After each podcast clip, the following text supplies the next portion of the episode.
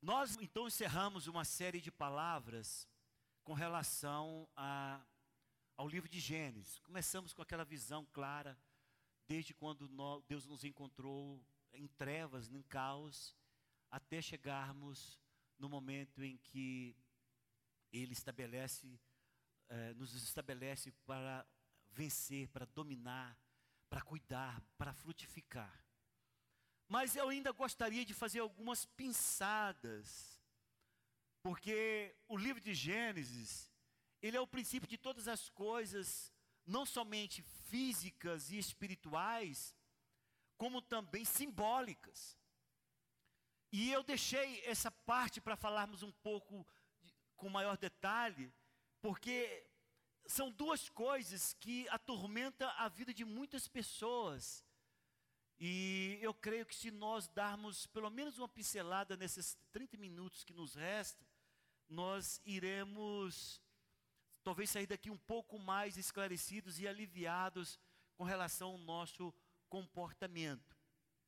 Eu gostaria então que você voltasse novamente no livro de Gênesis. Ninguém tem reclamado de abrir o livro de Gênesis, porque é um livro bem fácil né, de abrir. Capítulo 2. Eu deixei para nós falarmos e eu vou pensar sempre algumas coisas aqui importantes que, que diz respeito à nossa vida espiritual. E uma delas está sobre qual princípio ou qual estilo de vida você está vivendo nesses últimos dias. Baseados então no capítulo 2 de Gênesis, versículo 8: E plantou o Senhor Deus um jardim, um jardim no Éden na direção do Oriente e pôs nele o homem que havia formado. Do solo fez o Senhor Deus brotar toda sorte de árvores agradáveis à vistas e boa para alimento. Podemos repetir essa frase juntos, só para que isso fique frisado conosco? Árvores agradáveis à vista e boas para alimento. Opa, essa frase é muito importante daquilo que nós vamos falar. E também a árvore da vida no meio do jardim e a árvore do conhecimento do bem e do mal também no meio do jardim. Conforme, tire os olhos aí não, capítulo 3, quando a mulher está falando para a serpente, versículo 3. Aqui a mulher falando onde que estava localizada essa árvore, só para colaborar com aquilo que eu estou falando. Mas do fruto, quem achou 3,3 diz amém mas do fruto da árvore que está no meio do jardim, disse Deus, dele não comereis, nem tocareis nele, para que não morrais. Então, onde estava a árvore da vida, irmãos? No meio do jardim. Aonde estava a árvore do conhecimento do bem do mal? No meio do jardim também. Estava ali as duas juntinhas. Ela, ela vamos dizer, uma de frente para a outra, uma olhando para a outra e de frente para o homem e para a mulher e toda aquela população que ali estava. Tá ok? Ah, não vamos ficar somente com essa leitura, não. Eu gostaria de fazermos já algumas leituras, se eu for usar ou não, ah, já está lido. Vamos lá para o Evangelho de João, capítulo 6, versículo de número 57. Assim como o Pai que vive me enviou, igualmente eu vivo pelo Pai, também quem de mim se alimenta por mim, viverá. Quem achou diz amém? Quem leu junto comigo diz amém? E 2 Coríntios capítulo 5, versículo 7. Visto que andamos por fé e não pelo que vemos. Tá ok? Ficamos com essas leituras. A existência do homem, ela não é somente o fato de ter criado o homem com vida Precisa-se de ter o que mantém esse homem com vida. Então, antes de criar o homem, Deus já pensou nisso. Tá, eu vou dar vida a esse homem. Como ele será mantido em vida? Então, Deus coloca todo tipo de alimento à disposição do, do homem, sem que esse mesmo ainda havia existido. Quando o homem é criado, ele é criado no lugar em que uma vez que receba a vida, ele olha em sua volta e o Senhor diz: tudo é seu. E é interessante porque a palavra diz lá que as árvores eram as árvores belíssimas que Deus havia dado para que o homem pudesse delas se alimentar e ter a sua vida mantida com aquilo que os frutos poderiam lhe sustentar. O objetivo de Deus era exatamente este: de que esse homem se alimentando de tudo que ele estava dando, em um determinado momento da sua vida, ele pudesse decidir, em sua livre e espontânea vontade, porque sempre foi o projeto de Deus, de que todos os seres que possam adorá-lo e servi-lo não o faça obrigados, mas o faça de livre e espontânea vontade. Deus colocou à disposição dele a árvore da vida. Existe uma luta e uma barafunda terrível no campo teológico, e que eu não aconselho ninguém nem entrar nessas discussões, em que se diz e tem uma corrente teológica que afirma que a livre, a, a, o livre-arbítrio vem depois do pecado. Não. O homem foi criado com a livre, com o livre-arbítrio de escolher. Porque do contrário, porque Deus colocaria dois caminhos para ele escolher um? Por que, que ele colocaria a árvore do conhecimento do bem e do mal e a árvore da vida para que ele pudesse escolher? Então ele foi criado com livre-arbítrio, de caminhar segundo aquilo que Deus desejava que ele escolhesse, ainda que Deus desejasse que ele comesse da árvore da vida, nunca foi imposto isso para ele. O Senhor falou: tá, aqui está, à sua disposição. A árvore da vida. Agora eu digo para você: aqui está a árvore do conhecimento do bem e do mal, e fique certo de uma coisa: o dia que você, comer dessa árvore, você vai morrer. Foi aviso dado. Qual é o projeto de Deus? Qual era o projeto de Deus? Era de que ele tivesse não somente um homem, até então, desculpa, até então o homem era um homem inocente, não era pecador e nem santo, ele era um homem inocente. Ele não tinha ah, o entendimento do que via ser pecado, o certo ou errado. Ele não tinha esse entendimento. Ele era um ser inocente. E Deus desejava então que a partir do momento em que ele comesse da árvore da vida, se cumprisse o projeto que hoje nós temos concretizados com, desculpa, concretizado em Cristo Jesus. Porque nós estamos aqui com um grupo bom de pessoas, e eu estou crendo no meu coração, e quero que isso seja verdade, de que todos aqui optaram, de livre e espontânea vontade, de comer da verdadeira árvore da vida que é Jesus. Porque no Evangelho de João, a gente vê a árvore da vida no, em, em, no livro de Gênesis, e nós vemos agora outra árvore se frutificando e à disposição da igreja. Quando Jesus diz: Eu sou a videira verdadeira, e o meu pai é o agricultor. Todo ramo que estando em mim não der fruto, ele arranca, mas todo ramo que estando em mim der fruto, ele limpa para que possa produzir mais fruto ainda. Da onde que vem a seiva que dá força a um caule ou um ramo para que possa produzir fruto? Do tronco da videira que é Jesus. Então Jesus, podemos dizer, é a nossa árvore da vida. Eu estou entendendo então que todos nós que nos encontramos neste lugar, um dia resolvemos nos enxertar nessa videira e dela receber vida, e é por isso que ele diz: aquele que de mim se alimenta por mim, viverá. E a vida que flui em nós já não é uma vida mais humana, não é uma vida com pensamentos que abaixo do céu, não. A nossa vida é uma vida espiritual, porque ela vem decorrente de um ser ressurreto que habita em nós. Por isso nós vivemos uma vida de ressurreição. Está difícil até aí? Não, está tranquilo? Beleza? Então, o que que lá no livro de Gênesis nos apresenta e que nós hoje ainda precisamos escolher dois estilos de vidas, de vida, desculpa, dois estilos de vida ou dois princípios ou duas maneiras de nos conduzirmos na face da terra. Uma é aquela em que eu dependo de Deus para todas as coisas na minha vida. No momento em que eu me converto ao Senhor Jesus, eu me encontro com uma fonte de águas cristalinas, porque o Senhor disse que aquele que crê nele, do seu interior fluirão rios de água viva. Então eu entendo que um rio muito plácido, ele, ele não somente flui de mim, mas como ele tem um poço muito tranquilo dentro de mim, de maneira que quando eu faço algo que não é da vontade do Deus que eu sirvo no meu espírito, essas águas tumultuam.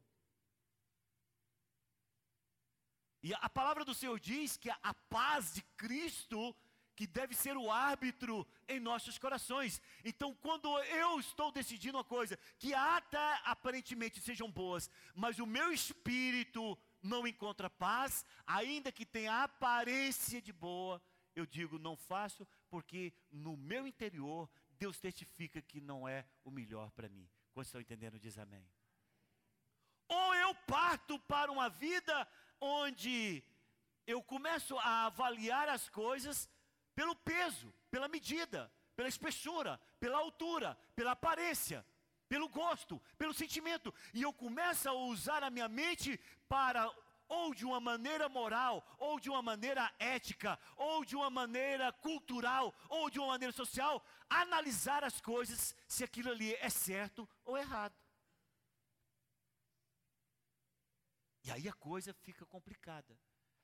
Porque tantas coisas que até tempo atrás era errado, hoje na nossa cultura está parecendo que o pessoal está avaliando como certo.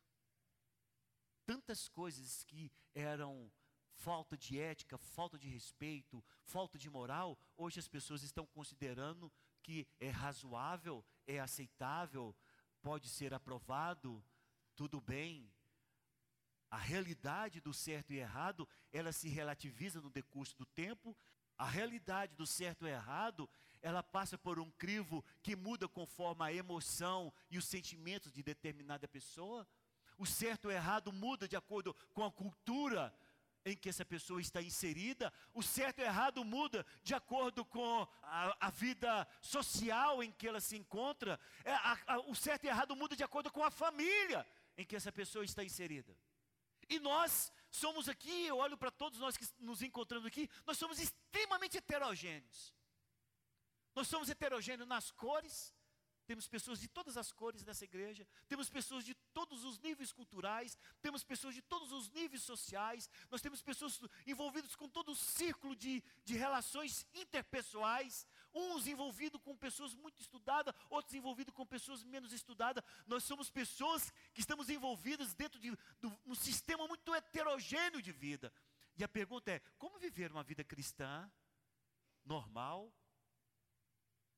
onde os cristãos desejam conduzir a sua vida pelo certo e o errado? É absolutamente impossível. Escute, igreja, não tem como você viver uma vida cristã normal se você conduzir a sua vida cristã no certo e no errado, no bem e no mal. Porque a maldição não está no mal, a maldição está no bem e no mal. A árvore que Eva comeu foi a árvore do conhecimento do bem e do mal. Não foi a árvore do conhecimento do mal.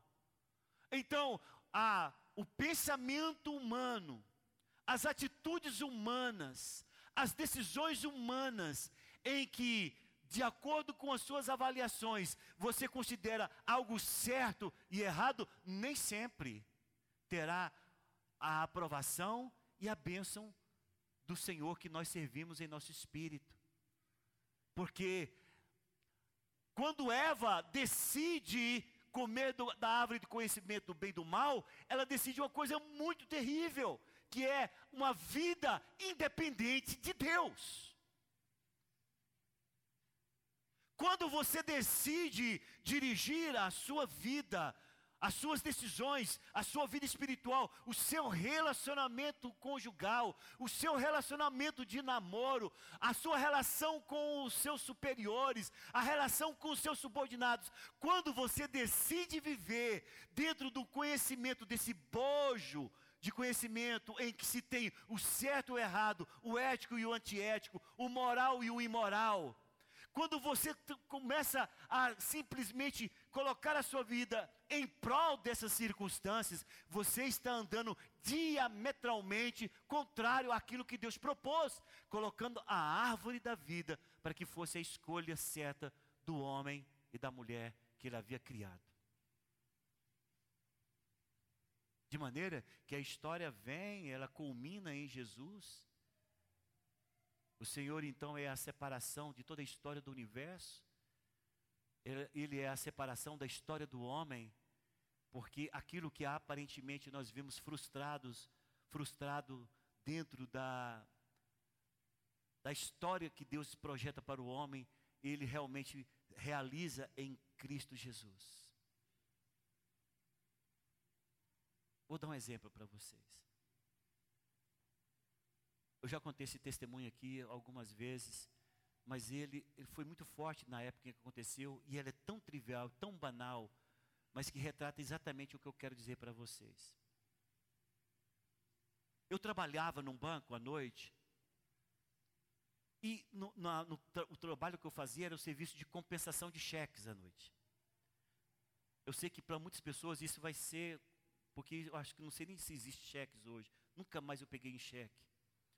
Então, eu, a gente fazia, nós fazíamos compensação do cheque de todas as agências do interior e de Goiânia, na agência 140, agência que eu trabalhava do Bradesco, na rua 3 com a Goiás. Passava a noite inteira registrando cheque, separando por agências e por interior e fazendo a compensação desse cheque na conta dos clientes. Então, a minha mesa era cheia de liguinha. A gente chama de liguinha, né? Esses elásticos de prender. Era cheio de liga, cheio de, de clipe. Os clipes ali, aquele ali aos montes para o lixo. Mas aconteceu algo na minha casa em que eu precisava de algumas ligas, dessas liguinhas. Eu falei, eu não vou comprar isso não. Vou comprar isso não. Essa noite eu vou fazer um limpa na minha agência, porque joga tudo no lixo. E eu peguei aquela quantidade imensa de liguinha que ia ser jogada no lixo e pus no braço. E ninguém percebeu e nem viu aquilo. E eu trabalhei a noite inteira olhando as ligas. E juntava mais. E fui colocando mais. E fui embora. 8h30 da manhã, eu trabalhava da meia-noite às 8h30 da manhã. 8h30 da manhã, eu saio com a manga, camisa de manga comprida, com o meu braço cheio de liguinha. E fui embora para casa. E é claro, meu irmão, você chega em casa, a única coisa que você quer é dormir quando você passa a noite em claro. E aquele dia eu não dormi. Você fala, por quê, pastor? No meu coração, eu não tinha feito nada de errado se aquilo era para ser jogado fora. Só que, quando eu cheguei em casa, o Senhor falou: Você roubou. E eu comecei a brigar com Deus: Não, Senhor, não roubei nada, não. Isso aqui é jogado fora. Para, para com isso, Senhor. Todo mundo, o senhor vê lá. É, e o Senhor falava no meu coração: Você roubou. Eu falei: Não, para com isso. Gente, eu não posso estar ouvindo. Isso é o diabo que está me acusando. E eu comecei: Arreda, Satanás. Você não tem poder sobre a minha vida. Eu, aí o Senhor falava: Não, não é o diabo, não sou eu mesmo. Irmãos, eu não dei conta de dormir esse dia. Não sei se vocês me entendem. Não é por conta da liguinha, não era por conta do que estava ali no meu braço, não tinha valor nenhum aquilo. Era por conta da atitude do meu coração. Eu mal esperei chegar à noite, com medo de sumir qualquer uma daquelas liguinhas, para mim chegar lá e entregar na mesa, tirar as liguinhas e colocar na mesa. Ninguém viu, nunca perceberam isso. Mas uma coisa é certa: Aquilo era a voz de Deus falando no meu coração sobre o que comportamento eu deveria ter, ainda que não estivesse à vista de quem quer que seja. Quando estão entendendo, diz amém. Certa feita, uma irmã dessa igreja, ela já não está aqui conosco mais, partiu para outra, outra igreja. Ela chegou para mim e falou: Pastor, eu quero cortar meu cabelo. Eu falei: Por que, que você veio pedir para mim cortar o cabelo? Nós nunca falamos de cabelo na igreja. Ela falou: Não, porque todas as vezes que eu vou cortar o meu cabelo, o meu coração fibrila, minhas águas. Estou falando das minhas linguagens, tá? Ela falava outra coisa. Eu perdi. Ela falou: Eu perdi a paz. Perdi minha paz. Eu falei: Mas como que é isso? Ela falou: Pastor, é o seguinte. Eu sei que na nossa igreja o senhor nunca pregou sobre cabelo. Eu sei que na nossa igreja tem um monte de gente com cabelo curto. Eu sei que eu posso cortar o cabelo, mas todas as vezes que eu vou para cortar meu cabelo, eu pareço ouvir uma voz dizendo: Não toque no teu cabelo. E eu vou ficar com o cabelo até quando? Grande. Por isso eu vim pedir autorização para você. Eu falei: Não vou te dar autorização nunca. Como que eu vou te dar autorização se eu não sou mais do que Deus na sua vida? Deus tem um propósito que está falando para você. Você não consegue compreender agora, mas Deus tem um propósito para você.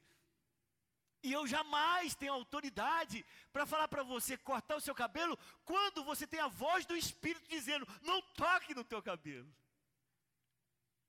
Os irmãos estão entendendo o que eu quero dizer? Diz amém. Outro fato aconteceu. E dessa vez foi um jovem que chegou dessa igreja, irmãos. Aqui não estou contando nada que eu estou inventando. Chegou para mim e falou, pastor, eu queria ir no cinema. Eu falei, ah, agora não me pega mais desprevenido, não, pensei, né? É, mas por que, que você veio pedir para mim para ir no cinema? É, porque esse cinema é 14 anos. Eu falei, e aí? E aí que eu Toda vez que eu estou na fila que é para ir no cinema, parece que Deus está cobrando de mim não ir no cinema. Aí eu vim cá pedir sua autorização, porque se o senhor autorizar, eu vou. Não autorize. Como que eu posso autorizar algo que Deus está falando para você não fazer? Pode ter todos, pode ter até criança de 11 anos assistindo esse filme, e você vendo lá, ele falou, já vi criança de 11 anos assistindo o filme. E mas o que Deus fala para você? Para mim, ele diz, você não vai assistir esse filme. Eu assisto filme todo esse final de semana, por que, que esse eu não posso? Eu falei, porque Deus não quer que você faça isso.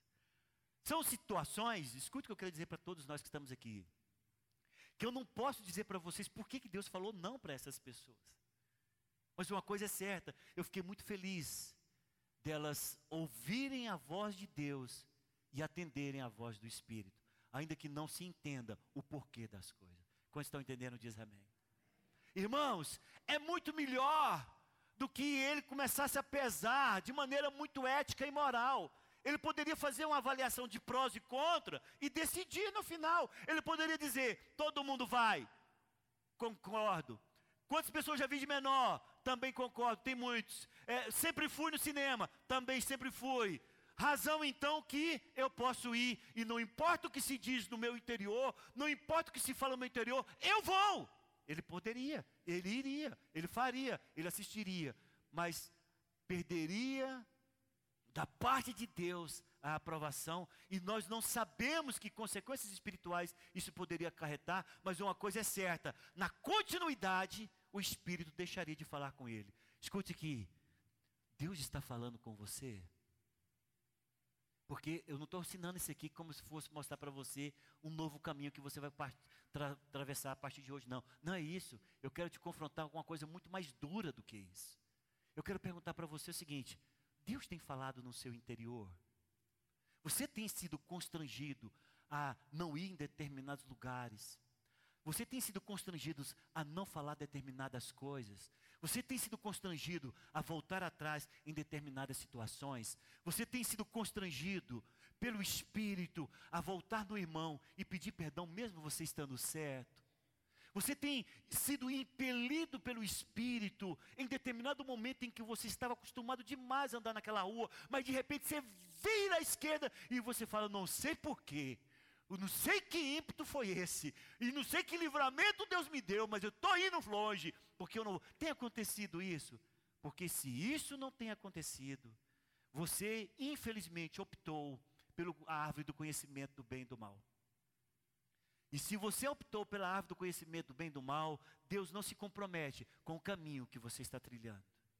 se você optou pela razoabilidade, se você optou pelo poder da sua razão, eu digo para você: o Deus que você serve, que é espiritual, ele está longe e separado de você. A, a, a confrontação aqui não é para nós começarmos a seguir no caminho de, a partir de hoje, não. A confrontação para nós aqui é: Deus tem falado ou não? Você tem ouvido a voz de Deus ou não? Porque se você não tem ouvido a voz de Deus, talvez há muito que você está comendo de uma árvore que, em vez de dar vida, está te dando morte. Porque a palavra é muito clara em dizer que o dia que você começa a comer dessa árvore, certamente morrerás. E o morrer aqui todo mundo sabe que não é físico. O morrer aqui, vocês sabem que é a morte nessa relação que você poderia construir, está profundamente ativa com relação ao Espírito Santo de Deus e a relação ao Deus que você tem proclamado, que o serve. O Senhor está desejando uma igreja viva. E é por isso que Ele está querendo fornecer o alimento desta igreja. Quer somente te salvar. Ele quer te dar a manutenção dessa vida. Ele não quer somente te tirar das trevas. Ele quer continuamente estar falando para você que caminho seguir. Lá em Isaías capítulo 31, se não me engano. O Senhor está falando a respeito de Sião. Ele diz: Naqueles dias em que você for restaurado, ó Sião, ouvirás uma voz por trás de ti dizendo: Este é o caminho, por ele seguir.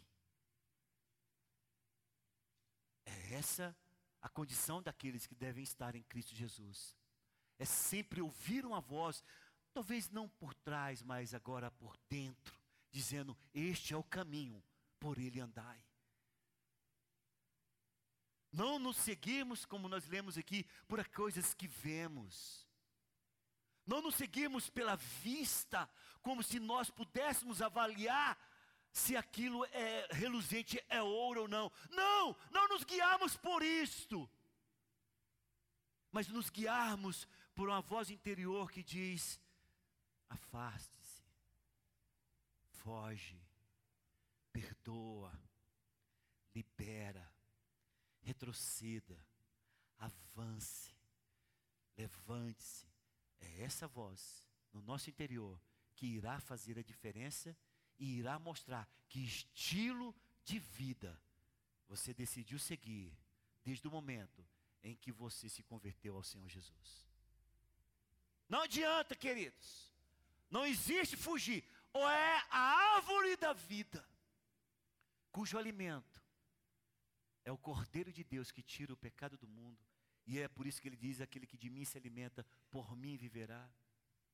Ou é a árvore do conhecimento do bem e do mal, em que nós comemos, e cada vez que comemos pensamos que somos mais inteligentes, pensamos que somos mais sábios, pensamos que somos os que mais deduzem as coisas, que nós não somos pego de surpresa, de que as coisas estão muito bem equilibradas aqui na minha mão, de que eu sei onde eu estou indo, eu sei o que estou fazendo.